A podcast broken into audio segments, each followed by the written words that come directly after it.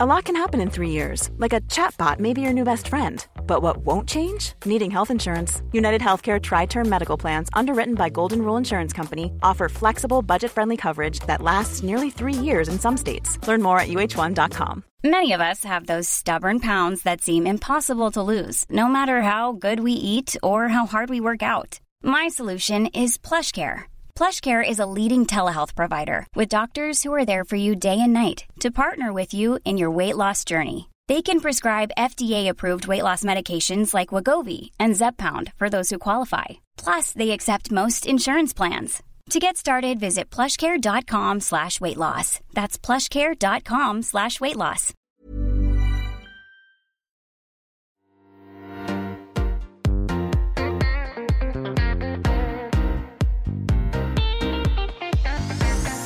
Hi everyone and welcome to Confessions of a Debut Novelist with me, your host, Chloe Timms. This week, I'm talking to Katie Lumsden about her historical novel, The Secrets of Hartwood Hall.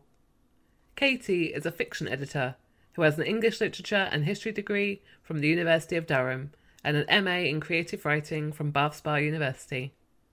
Her short stories have been shortlisted for the London Short Story Prize and the Bridport Prize, as well as being published in various literary magazines.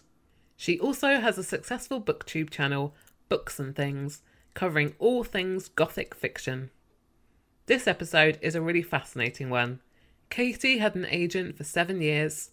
She wrote several different books in various genres that unfortunately failed to get a book deal. And she's also been a fiction editor for a Big Five publisher, so she's really seen things from the other side too. In this episode, we discuss all of that as well as what it's like to play with Gothic tropes, purposefully writing for the market, and whether a following on social media makes a difference in terms of book sales. But first, here's Katie with an excerpt from The Secrets of Hartwood Hall. And now I was sitting in this carriage, heading towards my new life. It felt as though I had never been anything but a governess, as though it had been only a few weeks since I left my last place, Three years of my life vanished into thin air. Three years of my life, and nothing but widow's weeds to show for it. I thought of Richard, his dark eyes, his freckled face, his gaunt figure those last few weeks. I shut my eyes tight. Beyond the carriage windows, the weather was turning. The sky had darkened from blue to mottled grey, I reached into my skirt pocket for my watch, well, Richard's watch, though it was mine now, and saw that it was not yet seven o'clock. I heard a rumble of thunder, and the coachman outside uttered a curse. I had meant to think over future lessons in the carriage, to remind myself what a boy of ten might need to learn, but every time I tried to concentrate, I thought of Richard's face, and my mind balked. It was not my fault I was returning to work so soon. Everything else aside, I needed the money. I had spent the last four weeks in cramped lodgings, living off the sale of a necklace Richard had given me when we were first married. Even my mourning was reused. I had been forced to make the best of the black dresses I had worn when my mother died, darning here and there, turning out a seam, unplucking tighter threads at the waist. A bad start, perhaps, for a widow, but it was not as though I had ever been a good wife. Hi, Katie. Welcome to the podcast. I'm really happy to have you on with me today to discuss your debut novel, The Secrets of Hartwood Hall. Hi, Chloe. It's very nice to be here. So, can you start us off, Katie, by introducing your novel to us and telling us what The Secrets of Hartwood Hall is all about? Of course. So, The Secrets of Hartwood Hall is a historical novel, um, a bit of a gothic historical novel. So, it's set in the Victorian period in 1852, and it's about um, a governess who embarks on a new position at a big spooky country house, um, and everything kind of goes on from there. And I noticed that in your acknowledgements, you've said that Jane Eyre was like this huge inspiration for you, and you kind of wanted your novels to be almost in conversation with each other. So is that where the novel began life with with the genre first, or was it kind of from another place? Yeah, probably I think from sort of the genre, um, and sort of not just from Gothic literature, but sort of from Victorian literature as a whole. I'm a massive fan of Victorian literature and have been sort of since I was a young teenager. Um, I first read Jane Eyre when I was about 13 and I have always loved it. Um, and so I wanted to write a book which was kind of in conversation with Victorian literature and was sort of bit of a love letter to all the Victorian novels that I love, but also kind of dissecting certain things about them or looking at them in a different way. Um, and especially, yeah, Jane and the Tenant of Wildfell Hall, I feel like were of big influences on the Secrets of Hartwood Hall. Um, and I had a lot of fun kind of playing with Bronte tropes and sort of um, tropes and themes from Victorian Gothic literature and sort of Victorian sensation fiction too, which was just a lot of fun, I suppose. Yeah, but I also feel that your and I, maybe you hinted at there that your novel is is quite contemporary as well in certain things mm-hmm. that you, you touch upon and, and certain themes that you bring into it, which I felt kind of gave it that edge. You don't feel like you are reading a book that was written in uh, like the 1800s. You do feel like you're reading a, a modern book with all the kind of things that people love about Gothic literature embedded into it.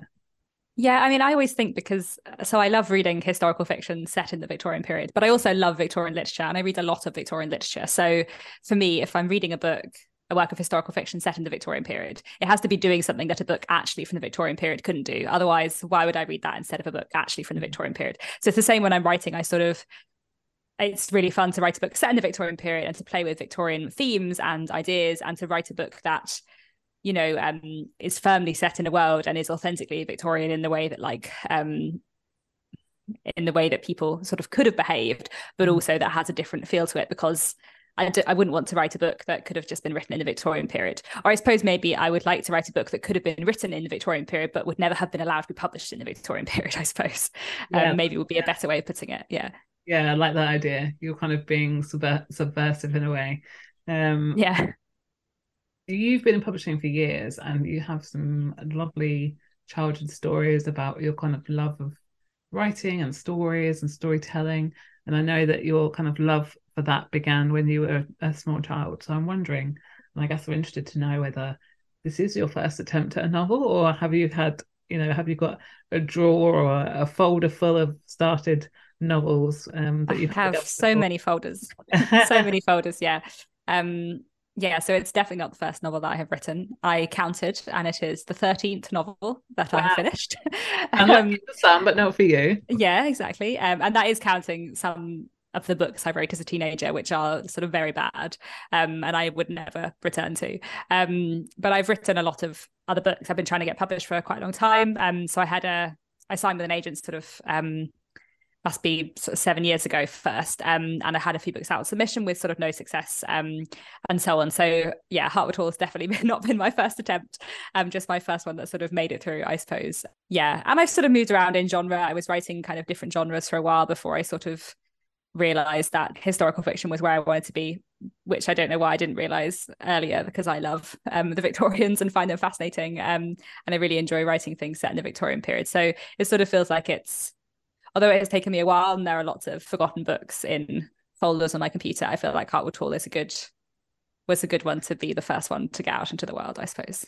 Mm, absolutely. I can really feel your passion for that kind of genre mm. just through your writing and, and the way you speak about it. But what I mean, I'm interested now. I mean, seven years you've been with your agent and obviously you faced a lot of rejections and feeling like you're on the edge of being published and then having it almost pulled away from you. What has that been like as an experience and how did you kind of keep going and coming up with new ideas when the you know thought then you've written another book that then might not be published? How how was that as an experience yeah, it's been a bit up and down and strange. Um, and it's been a bit of a bumpy road because I, um, so I had one agent for quite a few years who then left the industry, um, sort of just after I'd finished writing Hartwood Hall. So I ended up then looking for a new agent, um, which obviously worked out fine, but you know, um, felt a bit disruptive, I suppose. Um, and I had yeah a few books out on submission that didn't get picked up, um, which is disappointing. I think I've sort of because I have been writing for a long time, um, and you know wrote several books before I got an agent, then wrote several books before I got a book deal. So I've always just been like, well, it'll be the next book then. It'll be the next book. And I think I think working in publishing myself as an editor has been both like helpful and disheartening because of that. Because on the one hand, um, you know, I, have worked as a fiction editor um, for lots of years. And so, especially in one job I had, we, I was working at a publisher where we were taking on a lot of new debut authors. And that was quite a weird experience, sort of helping other people achieve my dream. But also, I was very excited. Their books are fantastic. And I had a great fun working on the books, but that was quite odd. But I, it also meant that working in publishing, I did know that, like, so much of it is not, if your book does not get published, it doesn't mean your book wasn't any good it means it wasn't right for a list or for an editor or for a publisher. It means it wasn't right for the market at that time. It means that a publisher was looking for something else or the publisher had something similar on their list already. Like I I, as an editor, have read books on submission that are great that don't get published. And I know that that happens. So I think that was quite useful for always making me think, well, it's not that I am not ever going to be published. It's just the wrong book. I'll write the next book. I'll write the next book. I'll write the next book. I'll see what works. Um, because I did, I did, you know, I love writing and I really enjoy it. So I didn't want to stop. And I did believe that I could write some things that were good. So if it was the wrong book, then it was the wrong book, and I would write another one. Um, which is not to say it wasn't disheartening at certain points, but I did, yeah, I guess you just write another book and try again, um, and hope that that works in the end. What do you think it was that was special about this book? Then, I mean, you said there's an element of right place, right time, and right book, right right time, but do you think there was something that made this book stand apart from the others that you'd written? So I wrote I wrote the Secrets of Hartwood Hall very like purposefully to be publishable um, which you know i think is not very artistic maybe but i think is fine um, and especially because i've been trying to get published for years that was something that i was thinking about a lot and actually so so when i first started working in publishing i worked in nonfiction um, and when I was first out on submission with a couple of books, that was when I was working in nonfiction publishing. Then I moved to working into fiction publishing. And The Secrets of Hartwood Hall was the first book I started writing like very soon after I started working in fiction publishing, um, back in sort of 2018, 2019. And I think that actually I had a lot of knowledge of the market that I was getting, that I was sort of newly getting working in fiction that really, really helped me think, okay, what makes a book marketable? What is a hook? because I remember my my first agent always used to say to me, Katie, this is a really fun book, but where's the hook? And I would be like, but what is a hook? I don't know. You can tell me, but I don't understand. And then I started working in fiction publishing, and I was like, oh, that's what a hook is. And I still can't articulate it. I don't think anyone can, which is the problem. Um, it's so hard, but but I feel like a lot of the stuff I used to write didn't fit into a clear box, or I wouldn't have known, you know, how would you market it, that kind of thing. Whereas with the Secrets of Hartwood Hall, when I started planning it and thinking about it, I wanted I wanted to write a book where I I knew what box it would fit in. If I were an editor in a publishing house, I would know how to market it. I would know how to publish it. I would know what cover to give it. I would know what the comps would be. Um, and thinking that way really, really helped me write a book which I thought could be sort of commercially viable and publishable. Um, but then I say all that, but actually I had massive fun writing it and it um, kind of reflects on my interests. And I, I love the Victorian period so much. And I had so much fun exploring the Victorian period through it. So I guess it was a mixture of in a way, maybe it was the book I wanted to write. Um, and actually, some of the ideas I had been working on before then were sort of actually much older ideas. Um, sort of the books I had out on submission in my sort of yeah a few years ago i'd actually sort of started working on them many many years before that so actually Hartwood Hall was a really really new completely new idea that maybe reflected me more as i was starting to write it um, but also i was kind of thinking a lot more about publishing um, and marketing and so on, which I don't think works for every author. Um, but I think because I had been trying to get published for a while and I kept feeling like it's not the right book, I felt like if I thought a bit, if I tried to think more in terms of an editor, I, with my editor brain on, I suppose, more than with my author brain on, my writer brain on, um, then that sort of helped me create Hartwood Hall, I suppose. Mm.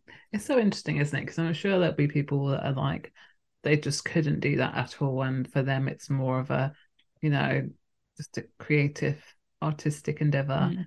and then there is an element that being realistic about it there is a certain point where your book moves from being yours and a piece of art to being a product and you do have to start yeah. thinking of what are my comp titles because of course if you want to go and get an agent or book deal then you've mm. got to start thinking like you said about how is this going to be marketed where's it going to sit in the bookshop but what are what are the titles yeah. that are, are kind of speaking to each other around my book and and i think it's it's it's fine to be that person that goes well i don't want i don't want to consider mm. that you know that's not what i'm about but also i think it does no harm to to think about those things. And and certainly when i've been writing my second book i have been thinking mm. what would my comp titles be?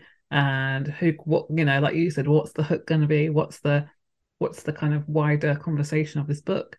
Um, and i don't think it's necessarily a bad thing to think about that because your editor is going to be thinking about that. And yeah. the acquisitions that those are going to be the topics that are discussed. So i don't think it's a, a bad idea for the author to be certainly aware of it whether it kind of yeah.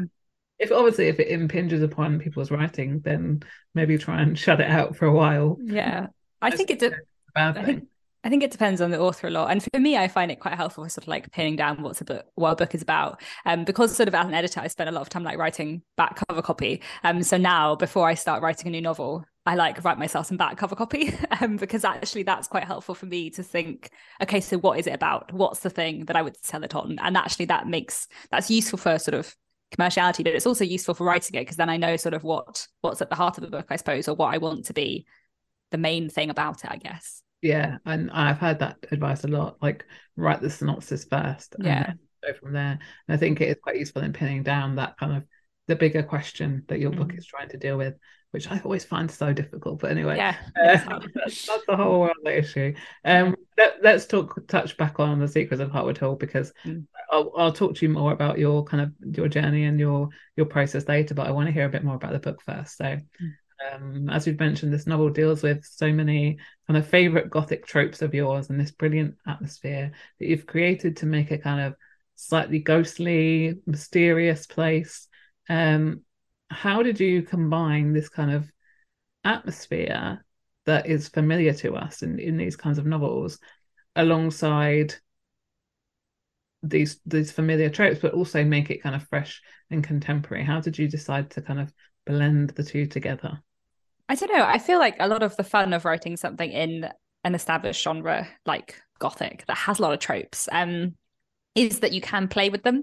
And especially because Gothic tropes, like some of them are a bit silly. Like actually, it's really fun to mess around with those kind of tropes. And it is really fun to try and turn them on their heads or do something different with them um, and write in response to them and especially sort of in sort of Victorian tropes, because I, I read a lot of Victorian literature and I really love it and I'm very sort of immersed in it. So that means it's kind of it's quite easy in my head to subvert it um, or to think about subverting it. And Victorian literature itself is like always subversive. All of the Victorian novelists are all subverting each other all the time. Um, and it's quite fun to sort of, for me, it's quite fun to sort of think about what different things I could do with a particular trope or different things I could do um, within the space of a genre like Gothic. And and Gothic is quite fun because it is it can be a little bit silly, but it can also be a bit spooky. Um, so it's quite a good sort of vehicle for telling a story if you have a mystery if you have something that feels a bit spooky going on um then i think that yeah gives you a lot to work with i suppose. Mm. yeah i can imagine the mystery element really helps and certainly mm. i was kind of romping through your novel being like i need to know what's going on i have to find out. Tell us about the newcomer to the story then margaret. She's your main character. She comes to the house um wanting to kind of know what's going on but also carrying her own secrets as well. So, how did you go about creating Margaret? And I wondered whether she changed a lot as you kind of edited your book and developed the story, or whether she kind of had quite you had quite a strong sense of who she was from the start. I feel like I had quite a strong sense of who Margaret was from the start. Less so the other characters. A lot of them changed a lot in the edits. Um, Susan, especially, was like a completely different person in the first draft. Um, but Margaret, I think, was a bit more stable. I think probably what did change a lot in the edits was sort of at what point, at what stage in the book you get to know things about Margaret, at what stage of the book you get to know things about her past and sort of her own secrets. Um, but I feel like she was always relatively stable as who she was. I think especially if you write a book in first person, um, once you kind of get into the voice of a character, it's a bit harder for them to change, or they sort of become a bit more of a stable force in the book, I suppose. And I really enjoyed writing her. I found her a really interesting character to write. And I wanted to write about because I find Victorian history um, and sort of the position of women in the Victorian period so interesting. I wanted to write about Margaret, who is this 29 year old woman. She is um, a governess, but she's also a widow. Um, she's been married for three years and her husband has died, and she's gone back to work as a governess. Um, so she has this sort of unusual position within Victorian society because she's a governess, which already means she's sort of a little bit outside of the class hierarchy. She's not upper class, but she's not a servant. She's in this house, but she doesn't really belong with sort of either the family or the servants. And then also she is a widow, which um, was a sort of uneasy social position within the Victorian period because um, within the Victorian period, sort of the the ideal for women was supposed to be marriage. You know, you were supposed to get married and have children. That was what you were supposed to do, um, especially as a middle class woman, um, which Margaret is. That was meant to be the priority and focus of your life. So effectively, you were you were a wife or you were waiting to be a wife. So someone who had been married and whose husband had died um, sat in a sort of uneasy social position, and the Victorians were uncomfortable with widows um, who were often more financially and socially independent than women who hadn't been married, um, were sexually experienced, um, but not in a relationship, like not in a in a marriage, um, which the Victorians didn't really like. So Margaret comes to this house, but she's also she's a sort of outsider to the house, but also um, she sort of exists a little bit outside the structure of Victorian society, which I had a lot of fun writing about. And a lot of her sort of character arc is about her um, coming to terms with her marriage, which was not very happy, and sort of reflecting on the last few years of her life um, and how she's changed, which I just, yeah, found really interesting to write about, I suppose. Mm. So one of the things that Margaret keeps herself busy with, shall we say, is uh, the Gardner Paul, and uh, they had some very sexy liaisons. And I'm going to out myself now as a big fan of Paul, mainly because I was picturing Paul Mescal. Can you tell us why you had this kind of subplot for Margaret? Obviously, you've got the, the main mystery element, but what did this uh, relationship give to Margaret in the in the in the novel? I think there's a few things. I think um, some of the themes that are kind of quite important in the novel are things to do with sort of class and gender and power. Um, and I feel like Paul and Margaret's relationship helped me look at those themes and explore those themes um, because they have a sort of complicated power dynamic between them. And Margaret is a few years older than him. Um, she is also middle class. He is working class. She is sort of officially above him in the house, but he's also been at Hartwood Hall a lot longer than her. Um, he knows like he's much more familiar with the house. He knows everyone much better. Um, and you know, within the Victorian society that he is in, being a man does kind of change their posi- their sort of position towards each other. So I wanted to kind of use their relationship to look at those themes. Um, but I also wanted to look to use their relationship to look at sort of the way that Margaret gets over her marriage um, and sort and tries and sort of learns new things about relationships and about herself um, through Paul. Um, and I found him a really interesting character to write as well. And actually, he probably changed more over the writing of the book than Margaret did. Um, I spent quite a lot of time like trying to get his character right, and I like wrote a long short story like from his perspective to try and like get in his head more and make sure I knew sort of what he was thinking and feeling throughout the novel, which I found sort of very useful to do.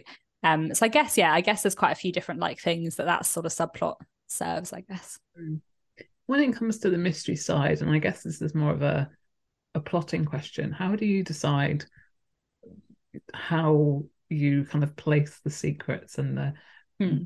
uncovering of them? Because I guess you you know it's not just like there's just one mystery um in the house. How did you kind of decide? where they're all going to fit in and did you have the, all the did you know all the kind of mysteries when you started or were there some that kind of came to you later on as you were writing so I had like the twist and everything and the mystery is all in my head from from the beginning, from when I started writing, and I sort of knew what was going on. Um yeah, but then I I changed a few things as I went along, and there was sort of one thing about how the twist kind of worked, or like how the ending worked, that I slightly that I changed like fairly late on down the line, like after I had signed with my new agent, but before the book had gone out on submission, I suddenly changed something like relatively dramatic about the ending. Um, but I did kind of have all the twists and turns and mysteries in my head um, from the beginning, but definitely in the editorial process, um, in editing, sort of on my own with my agents, with um, the editors as well, like where things were revealed um, and what happens when moved around a lot. Like the whole like middle section of the book just like changed order all the time, um, which I definitely, yeah, I, I find pacing and plotting quite tricky. That's probably the thing I find sort of hardest um, in writing a book. So I feel like, yeah, when things were revealed probably did move around a lot and probably took a lot of like trial and error, I guess. Yeah, I noticed you I think it might have been in your acknowledgements that you or an interview that you gave that you were a big fan, you were a big fan of the uh Plot Stormers course by mm. Writers HQ, which I also love. I think their their um site is amazing. They have some brilliant Yeah, it's really good. Um so I took from that that you're a big planner, but maybe it's because you find the kind of planning side of it difficult that you lean towards trying to plan it out. Is that is that am I right on the right track there? So so I like I like planning and I always have a plan before I begin.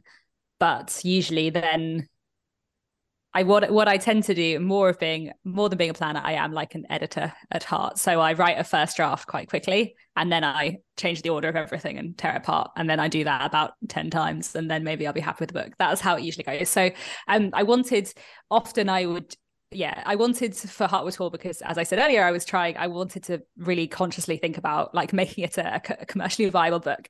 Um, and the two books I'd had on submission previously, the kind of feedback I got had been, "We love your writing. It's very quiet mm. there's not enough plot, there's not enough happening, which was kind of true. So um, so I thought when I started writing Hartwood Hall, I thought, okay, I'll look for something like the plot stormers course, which I then did um, to help me sort of pace and plot the book. Um, so I did the plot stormers course, which was really, really helpful. The plot is in the end quite different from the initial plot that I plotted out with plot stormers. But the first draft I did use the plot I created through um, Writers HQ plot stormers, which was really, really helpful. Um, and definitely like made a big difference to making sure there were events of significance happening, even if I then kind of changed the order a bit on the editorial process. And actually, I feel like Plotstormers and that kind of Plotstormers was very good for like the main plot, and then actually subplots, sort of some of them came on my second or third draft. Um, but yeah, in general, I find like once I've got a first draft, I feel much happier, even if I'm going to completely change every word. Once I have something to work with, I feel like I know what I'm doing much more. So you don't mind then having to write that kind of horrible first draft where you know it's a complete mess because your favorite part is going back and editing it and polishing it and making it yeah, better. I like that. I am I'm trying now to write more slowly and thinking think about it more because I feel like actually in my when I when I was previously, um, as I said, writing lots of novels to see which worked, um, then it made sense to write a very quick first draft. And sometimes after the first draft, I'd be like, no, I'll just leave this one. And sometimes I would rewrite it and rewrite it and rewrite it. And so now that I'm like, oh well, actually, you know, I have a I have a book that I that I need to write um for a deadline. So I'm trying to be a bit more sort of yeah, trying trying less to do the messy first draft thing and more to think things through on the first draft more. Um, but I feel like that isn't as natural to me. I feel I still want to sort of write a very quick first draft and sort it out afterwards, but we'll see. So what was it like for you then as an editor to work with other editors on your book? I mean, I know you're used to working kind of in collaboration with different people in your day job, but what was it like when it was your book that was being edited? Mostly fine, like mostly really good. Um, the feedback was really helpful. I think also because actually as a writer you do have so many like things that you can't see about your own work um which you just you just can't see in your own work because it's yours so having an editor help you with that um, and see the things that you can't see is very very helpful especially because as an author there's so much stuff you know that's in your head that you understand you know why a character's doing something or you know what they don't know um, and especially in a book like the secrets of Heart where there are lots of secrets if you know all the secrets it's really hard to know what the reader is and isn't getting mm. um, on the page. So actually, having editors is just very, very, very valuable. Um, and I mean, yeah, I feel like I just agreed with pretty much everything that I was given. Um, and I think in general, most editors are like my sort of policy um, as an editor and as a writer is that if an editor says there is a problem, there's probably a problem. The solution they give you might not be the only solution though. So if you don't like the solution there'll be another solution. But if they say there's a problem there probably is a problem. Um so that's sort of my policy as a writer i suppose um and is something i think about a lot as an editor too you know if there is something that's really bugging you as an editor then it probably isn't working but there might be 17 different ways that you could fix that and the author has to see what is the right way to fix it for them to keep it still being the book the book they want it to be and the book it is um yeah i really i really enjoyed working with editors um yeah. And it is nice being edited from the other side because I really love working as an editor as well. Um, but I I to a certain extent I can apply my editor brain to my own work, but there are certain things which I just can't see, which I do need more eyes for. I often think that I can see it and I know what the problem is, but I need someone to go, this is a problem before yeah, I can go, yeah. Oh yeah. I've I've tried to hide it. I've put some sellotape on it and the best but yeah. it doesn't work. Um, and normally, I think, often, I think, when you're being edited, you you know what the problem is, or you know there's a problem with something, but you just sort of hope you you kind of, you yeah. know, bodged it enough that they're not going to notice. Mm. But editors are amazing, and they notice every kind of bit where you've yeah. tried to smooth things over and think that'll do, that'll be fine, and it's not fine. So you also have a booktube channel called Books and Things, which I will link in the show notes because I think there's some great videos on there, particularly if you're interested in the kind of um, publishing journey from signing the contract to being published that, that you filmed along um, alongside what was happening in your life. Um, and you also obviously talk about the books that you love as well. Do you think having that kind of platform already has helped you have more confidence in speaking about your book and your writing and your work? And do you kind of buy into this idea that it's been helpful for you because you've had you have kind of like a existing audience or following already? Because I know that's something that authors, particularly when they're starting out, really worry about. You know, mm. should I have um, TikTok? Should I have Twitter? Should I have whatever? Um, what what has that been like for you? Has it made a difference, or you you you don't think it has? There's never been a faster or easier way to start your weight loss journey than with PlushCare.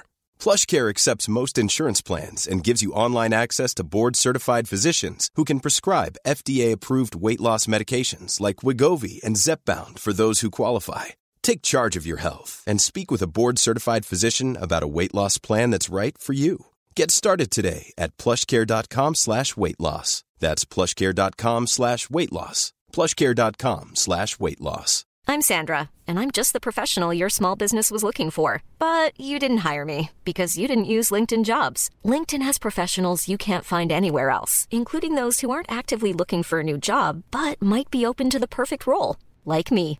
In a given month, over 70% of LinkedIn users don't visit other leading job sites. So if you're not looking on LinkedIn, you'll miss out on great candidates like Sandra. Start hiring professionals like a professional. Post your free job on linkedin.com/people today. Millions of people have lost weight with personalized plans from Noom, like Evan, who can't stand salads and still lost 50 pounds. Salads generally for most people are the easy button, right? For me, that wasn't an option. I never really was a salad guy. That's just not who I am. But Noom worked for me. Get your personalized plan today at noom.com. Real noom user compensated to provide their story. In four weeks, the typical noom user can expect to lose one to two pounds per week. Individual results may vary. Hey there, it's Michele Norris. I'm host of a podcast called Your Mama's Kitchen. When I travel, I'm usually looking for a way to find a taste of home when I'm not at home. And one of the things I love to do when I am at home is entertain. And Airbnb allows me to do that. When I was in California recently, I rented a house that had a great kitchen. And when we were sitting around the table, we we're all thinking, we're in someone else's house. Someone could be in all of our homes as well. If you have a home, but you're not always at home, you have an Airbnb. Your home might be worth more than you think. Find out how much at airbnb.com/slash host. I think it has made a bit of a difference. I think, um, but not a massive one. I think in general for authors who worry about for aspiring authors who worry about social media presence and that kind of thing, it's never going to be unless you have like 17 million followers it's not it's never going to be the be all and end all. It's always just going to be a nice bonus. If you have a nice following somewhere that's a nice bonus but it's never going to it's never going to be the issue. Like it is it's always just an added bonus. It's never actually something that really makes a bigger difference. And to be honest i think social media can make a bit of a difference in book sales but it's not it's not that big a difference. Um, there are a lot of other things going on um, that make books sell um, and it can't all be done just on your following somewhere or anything like that.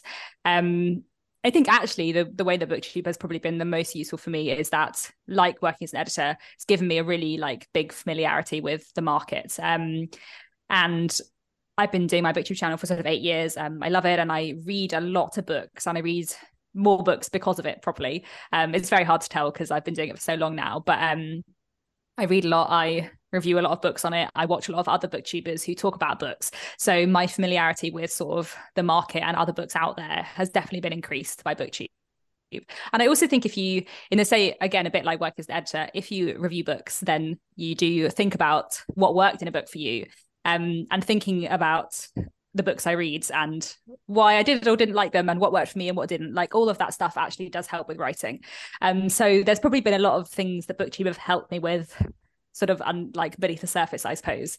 Um, and it probably has increased my confidence. Um, I definitely it has increased my confidence like in general but again i've been doing it for such a long time um i started doing it when i was quite young so i find it quite hard to tell what is general growing up and what is booktube helping me with my confidence it probably does help me you know i think podcasts and and that kind of thing um don't feel that unfamiliar to me um although I talk very quickly and I usually digitally slow myself down on booktube, which I can't do when I'm um, if I go to a literary festival or if I'm on a podcast. So it's a few things like that where I have to remember um, that I'm not always making my own video.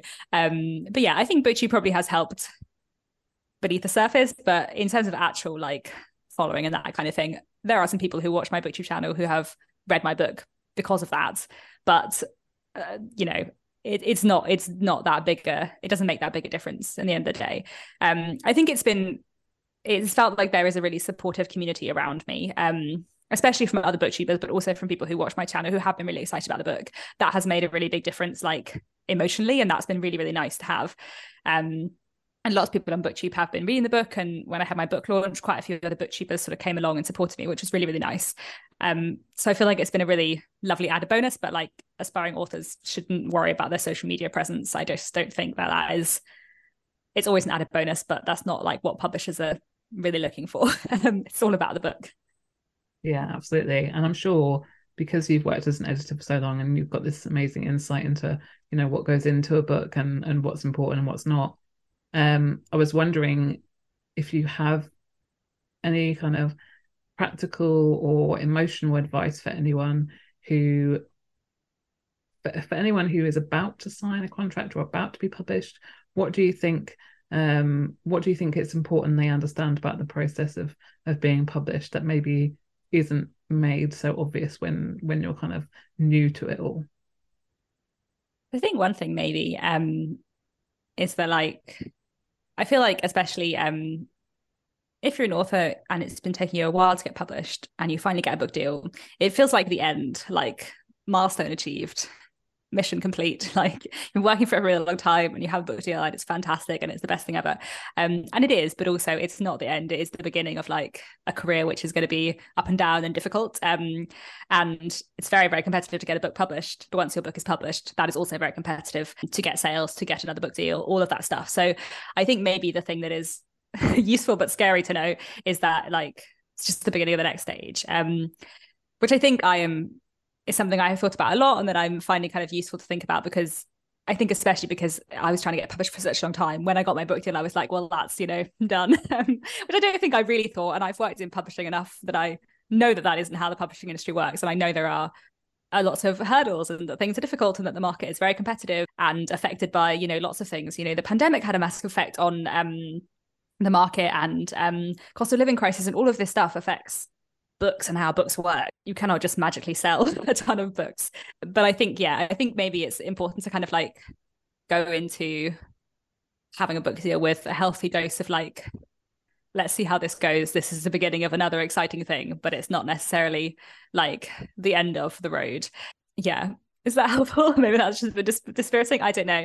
Um, and also, I think to remember that it is also a job because I think it's such a hard balance um, because you know for a lot of a lot of us who have been writing for a long time and who love writing and if it goes from being your hobby to being something that you are paid for um, whether that is a small section of your income or a larger section of your income um, and whether you're still doing a day job or whatever else you're doing it's to go from this is my hobby to I have a commitment and it's now professional and the people I'm working with are professionals and it's their job and it's my dream but it's their job. That is that is quite a sort of strange relationship um, which is something I always I've always found working as an editor. Um, I'm freelance now but when I was in house and working with authors it is very strange when you're all the team working on this project together but for some of you it is your day job and for one of you it is your life's passion. So I think approaching a book deal as a new job is maybe which is a bit scary but also very exciting is maybe a good way to kind of think about it. I don't know. Was there anything that was surprising for you? Because i know you know it inside out but was there anything that took you by surprise or maybe you weren't expecting in the whole kind of publishing experience? Um maybe not so much the kind of the post publication part but was there anything for you that was unusual or, or challenging during that kind of moment from when you signed your contract to when it was mm-hmm. published? I mean, I think a lot of it is on the one hand, I've worked as an editor a lot and I sort of know the process, but also every publisher is really different. Um, so even just simple things like I have spent a lot of my life briefing copy editors and I work now as a freelance copy editor. Um, and when my book was being copy edited, the copy editor was in touch with me directly. And I've never worked at a publisher where the copy editor is in touch with authors directly. I've always, the copy editor has always gone like through the editor. So even just that kind of small thing where I was like, oh, this isn't, this isn't how I thought the process was, um, which was fine and worked really well. But like, it's even just things like that where every publisher works differently. Um, and I've and my book's been published in the US as well, and I know you know US publishing is a bit different, and I don't really know much about the US market. I don't understand that in the way that I do the UK market. So that was different. So actually, uh, in a way, I thought there wouldn't be any surprises, and sort of everything has been quite surprising. Um, and it's just it's very different doing it from the author side in comparison to being in house. And it's weird, sort of the the level of information you do and don't have um, when you're used to as an editor being in all the meetings and um, like you know being able to just like look up your sales figures on a spreadsheet or whatever um when you're like in in house as an editor working on a book. There are certain there's certain bits of information that you have which as an author you don't have on your own book which which is a bit strange um but kind of makes sense. So yeah so i suppose in some ways it has been more surprising than i mm. thought. Um yeah. You found that kind of loss of control i guess difficult or, or or not because you didn't mind not knowing things? Yeah i do think most of the time i mind. It's just a bit different i suppose and just kind of getting into a different mindset and remembering sometimes that i'm the author not just like another person in the team working on this book that we're publishing together like they like adjusting to a new role in the team i suppose mm. um yeah mm. do you think there was a pressure on you because you work in the industry to have a certain success or sell a certain number of, of books? Do you feel like because you're already in that industry and you kind of know a lot of people that work in books that you felt a pressure to to be at a certain level or did you not feel that? Not like from anyone except from maybe myself. Mm. The the fact that I'm like, if a former colleague of mine wanted to look up my sales figures on Nielsen, they could. That's a slightly odd thought. Um, but like most of the time, that doesn't, you know, I don't I imagine anyone would actually bother. Um, so yeah, not not really like a. I suppose I probably I would have a having worked in the industry, I'd probably have a clearer sense of like what figures I would have been happy with as an editor, which is mm. not the same thing, and it's very different for every author and genres and authors and you know strategies and everything is is very very it, it just varies massively between books, which I know myself but i guess yeah there's a certain amount of like extra knowledge i have which is disconcerting um but sometimes it's useful. So I don't know. I don't know. I guess it helps. There are a lot of editors who become authors or people who work in publishing that basically yeah. everyone loves books and they love writing that gravitate towards those jobs and then end up having a, a career as a writer on the side yeah. becomes their full-time job so it's not like you're the only one that has to kind of go through that anxiety of yeah going to be i don't know judging you for for what you've what you've sold or anything like that yeah, there's quite a lot of editors turned authors. I think partly because um, the skills you need to edit a book and to write a book, there's it's like a big Venn diagram. There's a lot of crossover there. Um, and if you love books, then you, you know, I I like working as an editor because I love books, and I like writing books because I love books, and you know, it all kind of comes together, doesn't it? Yeah, absolutely. Uh, so on the subject of books, finally, Katie, can you tell us, give us a little tease about what you're writing next? I'm working on a second book now, which is also set in the Victorian periods, which is my favorite time period. Um, but it's very, very different from Hartwood Hall. Um, so very different in tone, nothing gothic about it.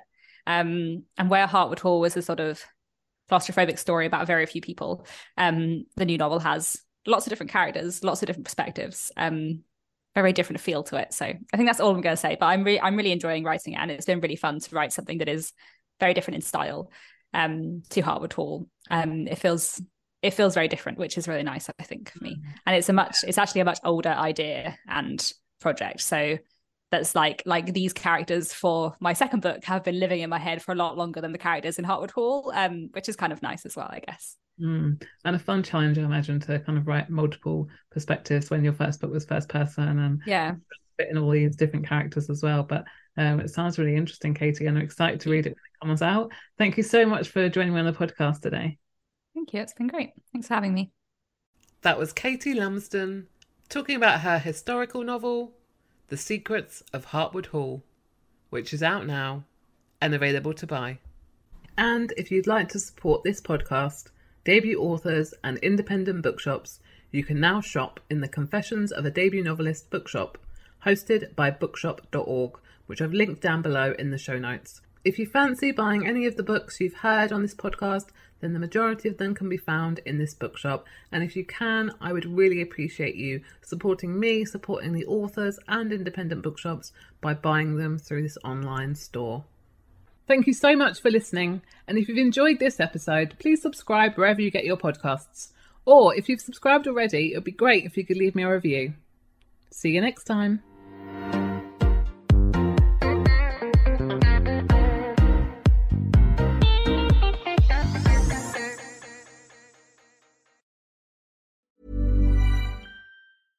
Whether you're a morning person or a bedtime procrastinator, everyone deserves a mattress that works for their style. And you'll find the best mattress for you at Ashley. The new Tempur-Adapt collection at Ashley brings you one-of-a-kind body-conforming technology, making every sleep tailored to be your best. The collection also features cool-to-the-touch covers and motion absorption to help minimize sleep disruptions from partners, pets, or kids. Shop the all-new Tempur-Adapt collection at Ashley, in-store or online at ashley.com. Ashley, for the love of home.